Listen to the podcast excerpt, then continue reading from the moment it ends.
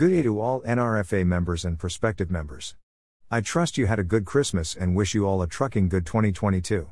We have grown this year, our stand at the truck show went well, and with the new TIV on the road soon, I hope to attend events and fly the NRFA flag and will continue to do my best for the industry, the NRFA, and the TIV for the next four or five years.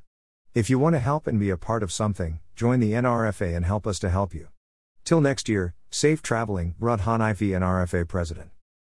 To all who read this blog, thanks for your interest. To those in the road transport industry, I would ask you to do one positive thing this new year. To those outside, I seek some understanding and even, perhaps empathy for those who live on the road, so you can have everything you do have. In the UK, they have t shirts, without trucks, you would be cold, naked, and hungry.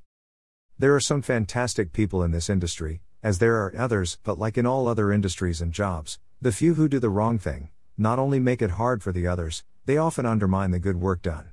Please, when you are on the road next, look at the trucks. They are everywhere and most often, when simply doing the right thing, you will not see them at all, unless you look, but as soon as one does something wrong, you will take note. So, to be fair, you have to balance all those you don't normally see simply doing their job, with the odd one who makes a mistake, stuffs up, or simply is one of those we would rather not be on the road either. To all a trucking good new year. Cheers and safe traveling, Rod Hannifey.